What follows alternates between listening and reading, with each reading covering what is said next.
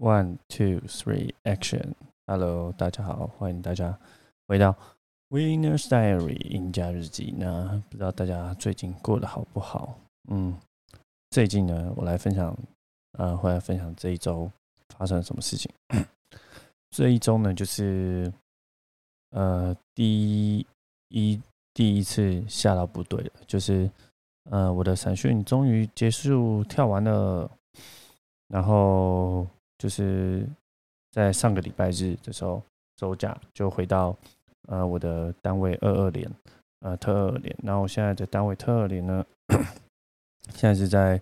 一个哎其实离我家算蛮近的营区，叫做巴彦营区。然后巴彦营区呢，它现在是在呃就是阳明山上到金山的这条路上，就是阳金公路上。然后比较接近金山了，就是它已经快到金山了。然后大概就是从我家上去，大概开车大概三十到四十分钟。然后只是就是，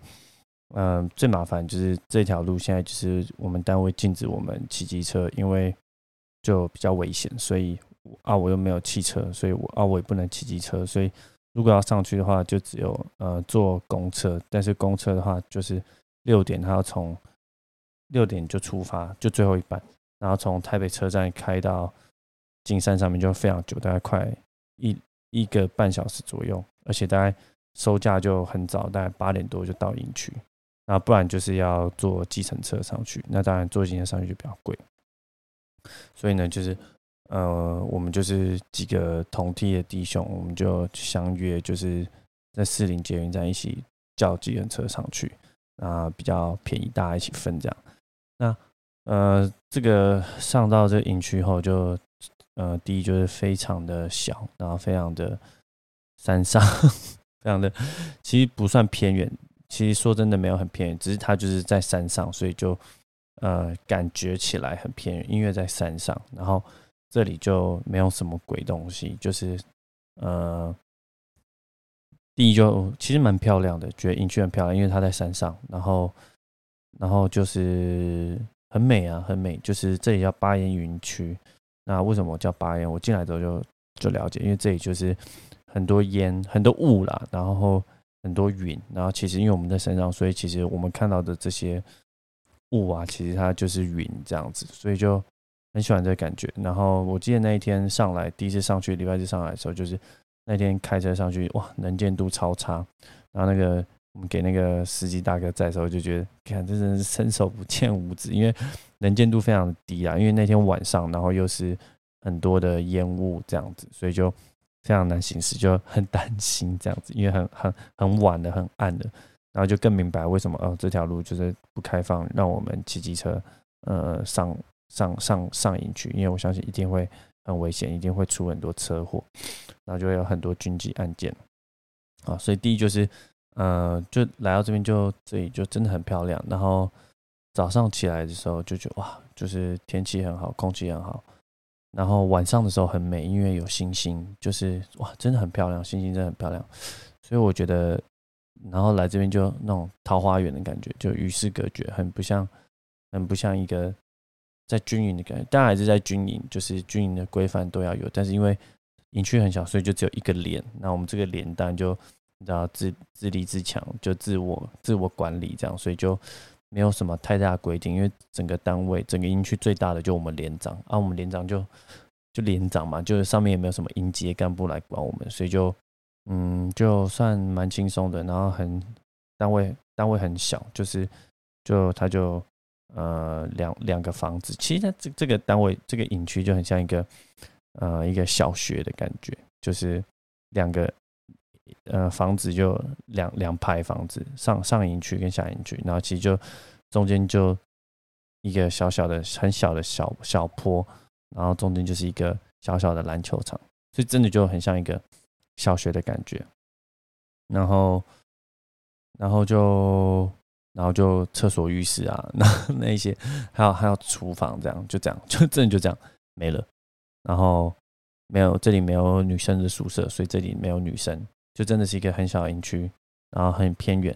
然后这里也没有靶场，我们打靶要去另外一个靶场叫内木山靶场，然后呃这礼拜五就去第一次打靶，然后我们打应用射击，然后去的时候我就哇靠，好眼熟哦，然后才回想，哎，好像高中的时候就是高中的那个高中不是有那个什么军军训军训课吗？然后然后就是高二的时候好像带我们来这边打过一次靶，就很眼熟这样。然后所以主要就是第一个礼拜来到这边下部部队，然后很多不认识的长官，因为全部都不认识嘛。然后就只有几个认识的同梯弟兄，然后这里就很多学长，然后几乎都是上兵，几乎都是上兵，好像只有两个一兵而已，然后其他就我们几个菜逼八的二兵这样，然后其他就班长跟几个几个军官这样，不多人这样，然后呃，除了就是天空气很棒，然后。就烟跟云啊，然后夕阳啊，阳光都会觉得很美，很喜欢这个环境。然后，但是另外一个重点就是这里因为很小，所以这里就没有营站，所以这里没有你没有没有没有任何东西可以买，你就是所有东西吃的啊或用的啊，你通通都是休假的时候你要下山弄好，因为这里就是没有任何东西，这样这里能吃的东西就是伙房，就是三餐能吃，其他就都没有。哦，然后另外一个就是，嗯，这里的。健身房还不错，虽然终究没有很好，但我觉得至少还堪用。这样就是杠铃、哑铃这些都有，然后也有壶铃啊，还有一个我很意外的就是有棒铃 （club bell），这个应该就更少人知道。不过没有关系，反正就是呃，觉得这里的设备还不错，然后然后运动风气也不错，然后连上的长官、干部或学长就觉得，哎，他们的的的。素质也不错啦，就是，嗯，看到脸上的就是干部，哎，就是体能啊，感觉都有在维持，身材都不错。然后也有几有看到一个学长，他是打拳击打厉害的，就是跑去前阵子刚拿冠军这样，然后就很开心。然后在跟他们聊天的时候，中午吃饭聊天的时候，听到他们几个班长边大聊什么什么。就是我以前的专业，什么什么，忘了他们聊什么什么，在聊在聊心肺吧，在聊在聊什么有氧阈值这些鬼的，就觉得哇，既然讲出这些东西还不容易哦。然后也有几个我进去之后，就是几个长官发现我以前是健身教练，然后马上就跟我聊，哎，你是哪一张国际证照？这样，然后他就跟我说他是阿法国际证照，我就哦还还不错，阿法就是就是有一张国际证照还不错啊，然后。然后，然后几个长官也看得出有在练。然后礼拜四的时候就很好笑，就是礼拜四就是下午就是运动时间的时候，突然就被我们的副连长抓走，说：“哎，来，你跟我跟我来，你等下，你等下等下那个帮我帮我补卧推。”我觉得很好笑。然后我就跟副连长去运动，然后哎，发现不错，副连长的动作还不错，就没什么需要教的。然后就。他就跟我说，原来他是有在外面上教练课。那我就看他卧推，就哇还不错，就副连长就没有很高，蛮其实不高，然后但是体重跟我差不多，然后就觉得哇这已经很不容易，就是这么就是不高，但是可以练到七十几公斤不容易。然后跟他一起卧推，哇卧推竟然还不错哎，就是推的还不错哎，这样大概。他跟我说他 PR 是九十五，我觉得哇还不错，因为我以前卧推也没有很强，大概就一百公斤左右，一百公斤两下这样，可能就一百零二一一百零二公斤一下这样子。然后再看他一起做硬举，哇也还不错啊。他跟我说他硬举做到一百六，那我看他做也真的嗯是可以的。然后而且他也没有上腰带这样，然后就稍微帮他小调一些姿势，其实也也不太需要调，就是那种。就是鸡蛋里挑骨头，因为因为已经很棒了，所以就只有细调，然后教教他一些更正确的一些姿势观念，还有动作的位置，然后就很开心，就是可以用健身这件事情找到跟连上的干部啊，或者是其他的弟兄啊，就是有一个共同的话题，我觉得很开心，呃，有这件事情，然后再就是一进来就发现我们的连长以前进来。呃，有去美国受过训，然后他是受那个绿扁帽训 （Special Force），就是呃，我就哇，很很开心诶，就是觉得哇，这个连长是很有料的。然后他以前是士兵，先先当先当阿兵哥，然后之后再当士官，然后现在转到军官，然后好像听他说他已经做了二十年哦，他好像之前是士兵读完，哎，做完去读那个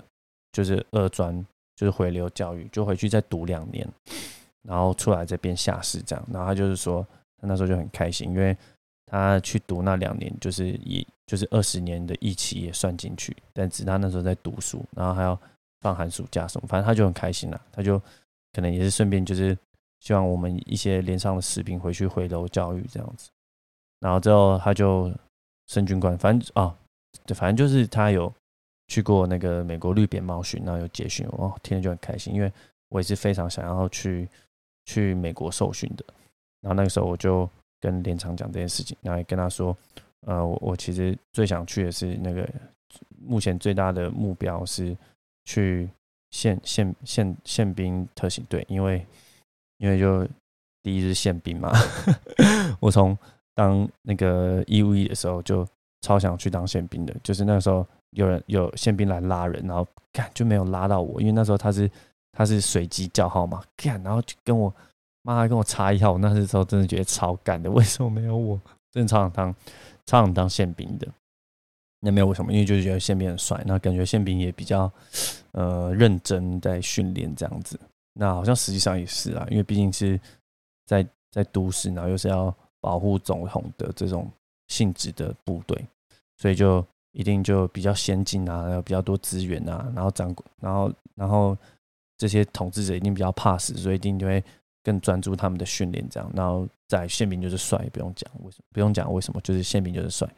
然后第二就是特勤队嘛，因为宪兵特勤队是特勤队，然后他又是全台湾第一支特勤队，就是梁山跟陆海陆都是他们的学弟，都是他们教出来的，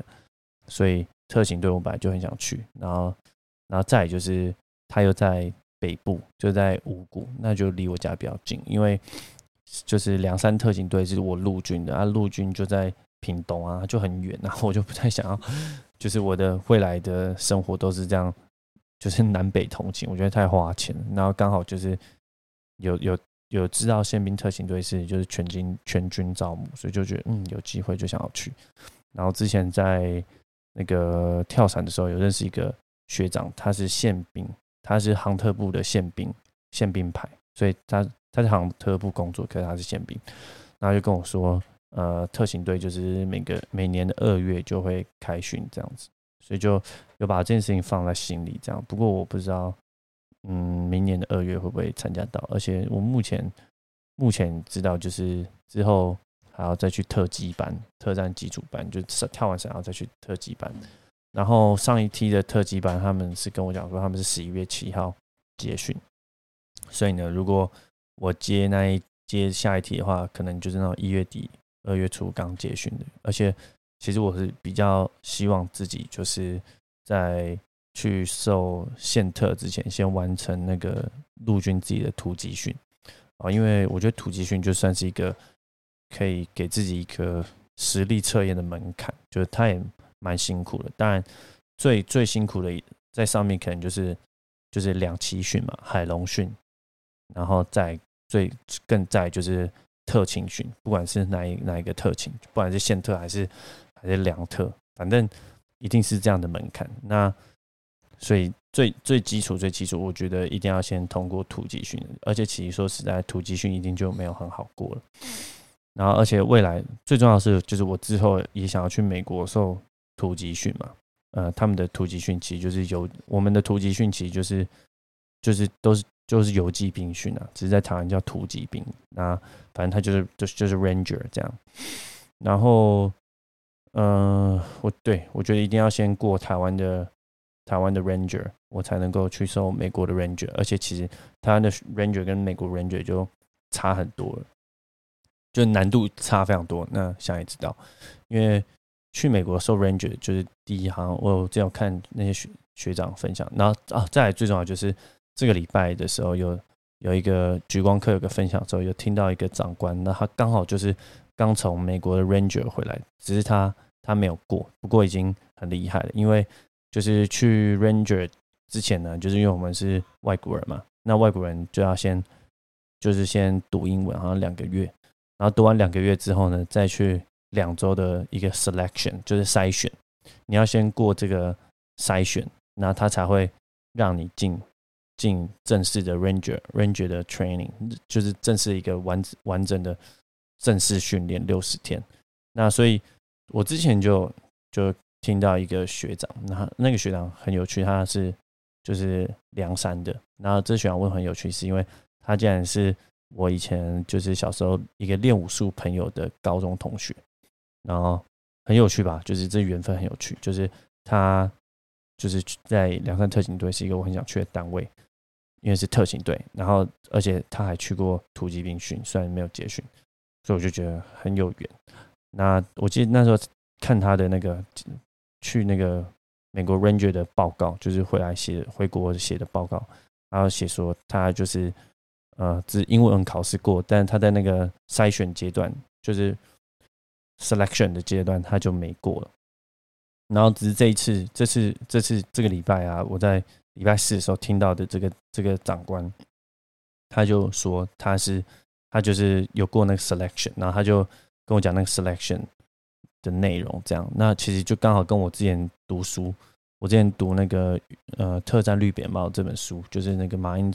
马英九总统的那个侄子，嗯，就叫于静嘛，他就是特战绿扁帽出来，然后他也是。游击兵结训的人，然后他就跟他写的一模一样，就是有一个有一个 selection，然后里面就是有考定向越野这些，然后然后这次的这个礼拜四听到这个长官，他就是有好不容易通过这个 selection，然后然后他去 ranger school，有有进到正式的训练，所以我觉得光是这一个阶段就已经有有听到这个阶段就觉得已经很难能可贵。那我觉得就对于我而言，之后就是想要。准备预备自己进 Ranger 是一个很大的帮助。然后他就跟我，其实就是讲到就是定向越野那些过程啊，有有多困难。然后最主要就是讲到就是他他没有过原因是因为就是在入学正式训练的入学考试第一天就是考伏地隐身那些的。然后他说伏地隐身这一关是最难的，因为他会要求非常严格，就是你要。一定要碰到碰胸口，一定要碰到地板，然后要整个人撑起来，然后手一定要完全打直，然后一样跟台湾一样是两分钟测验，然后你这中间过程中不能有任何的晃动，或者是是就是你的双手和双脚不能有任何一点离地，然后你每一下都要做的非常的扎实，而且一定要胸口碰到地上才能起来，然后还要自己数，然后然后通常就是。能够做四十九下就合格，那通常做到四十九下，真的就已经非常困难，就非常累到爆。然后这个长官他就说，他可能比较碎，他就是他们他说他那一梯去的人非常多，大概有三百个人，所以就分六梯，一梯五十个人。然后呢，因为他们说教官人数不够，所以想要刷很多人，就是不要让很多人进到这个训练里面，因为他们人不够去一一个一个一个看，所以在这一关福利生就想要刷到很多人，然后所以。他刚好运气最不好，他是最后一最后一批。他说他是第六批。然后为什么运气最不好？是因为前几批就可能就已经过了很多人，然后教官就觉得不行，不能再让人进来，因为他们人数不够。所以就在最后一批的时候，他们就非常的鸡巴，就去叼他。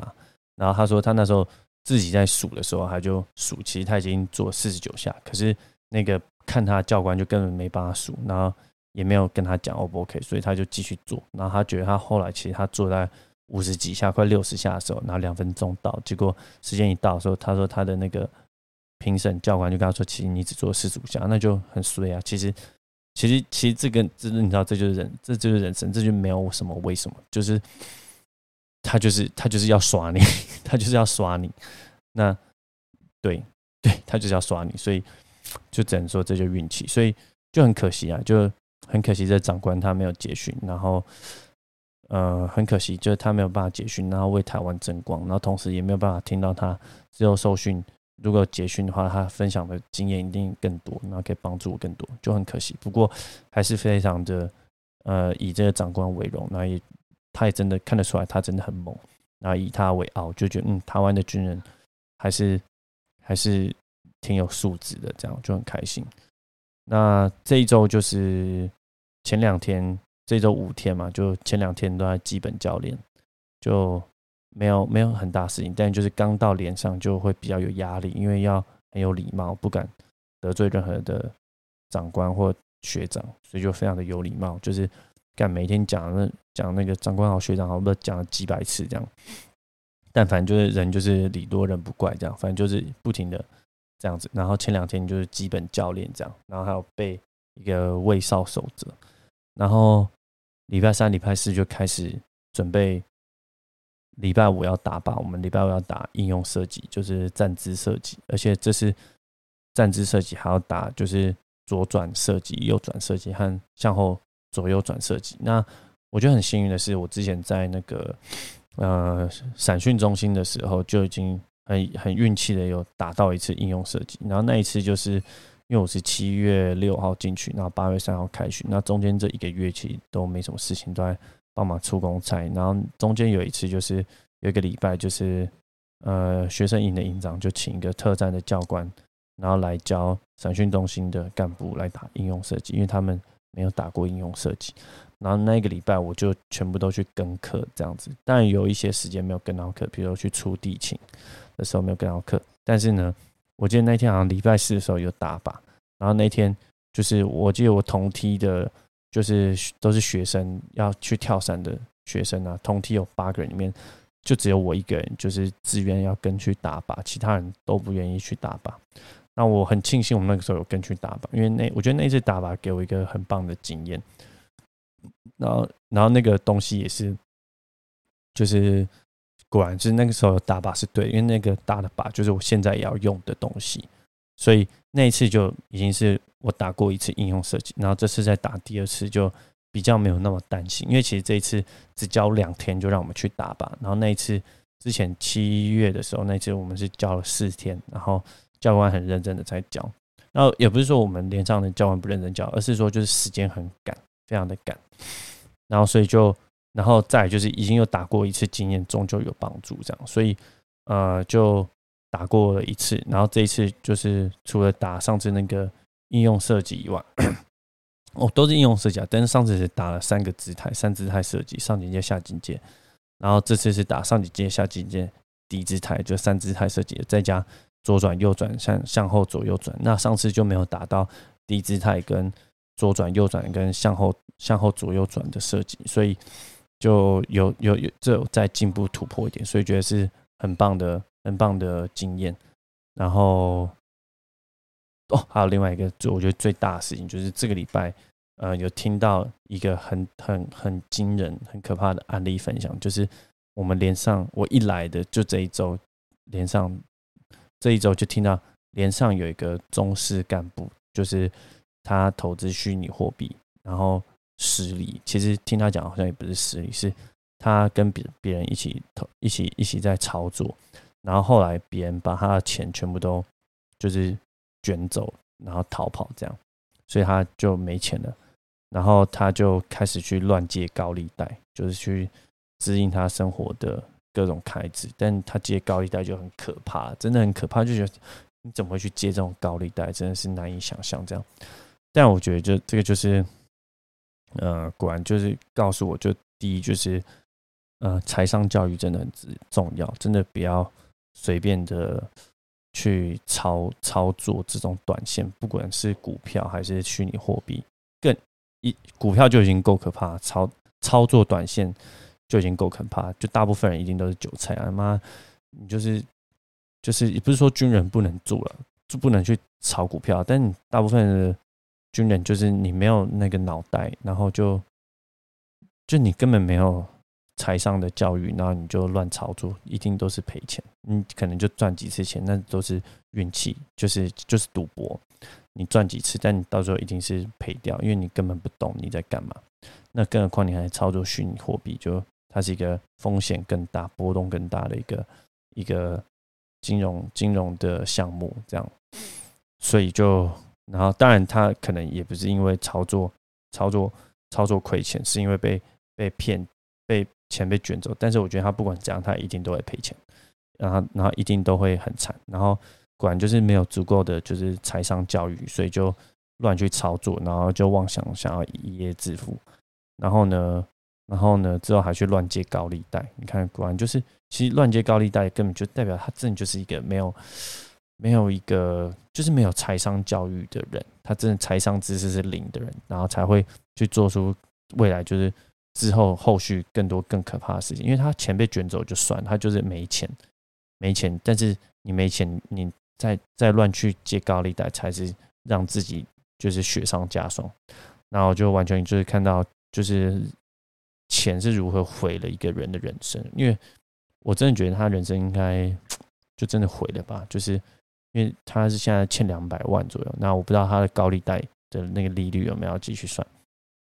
那我听说他现在是还了可能四十万还是六十万，反正就还有一百多万要还。可是他一个月中式薪水可能就五万多而已吧。那然后他又听他说他最近小孩刚出生，那我觉得干，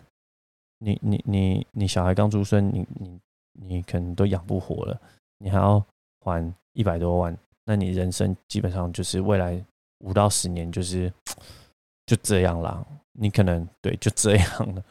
那我真的不知道他要怎么生活下去，然后就觉得哦，人真的是会被钱毁灭，然后真的要好好管理财务自己的财务啦。然后也是给我一个很大的一个警警警惕，就是因为我也在做虚拟货币的投资，但当然我没有像他这样，我没有在操作短短线，因为我向来在投资这件上都是采取就是。就是持有 holding，就是买，就是买入持有，然后不做任何操作的这种，这基基本的、基本基本价值的投资法，我觉得这种才是最稳健的。就是买买卖不难，最难的是抱着，对，抱着是最难的。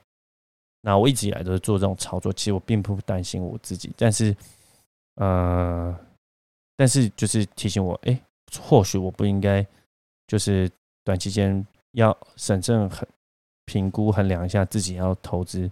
多少部分或多少比例的资金在加密货币这件事情上，因为我还是需要生活。我觉得它是给我一个很大警惕，就投资加密货币并不是一件错的事情，它是一件对的事情。但是我要小心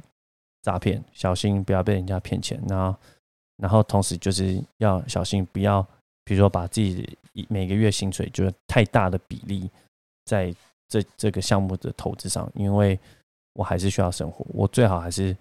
可以投资，但是我的比例可能要去重新衡量，因为可能像我之前可能可能像我上个月好像就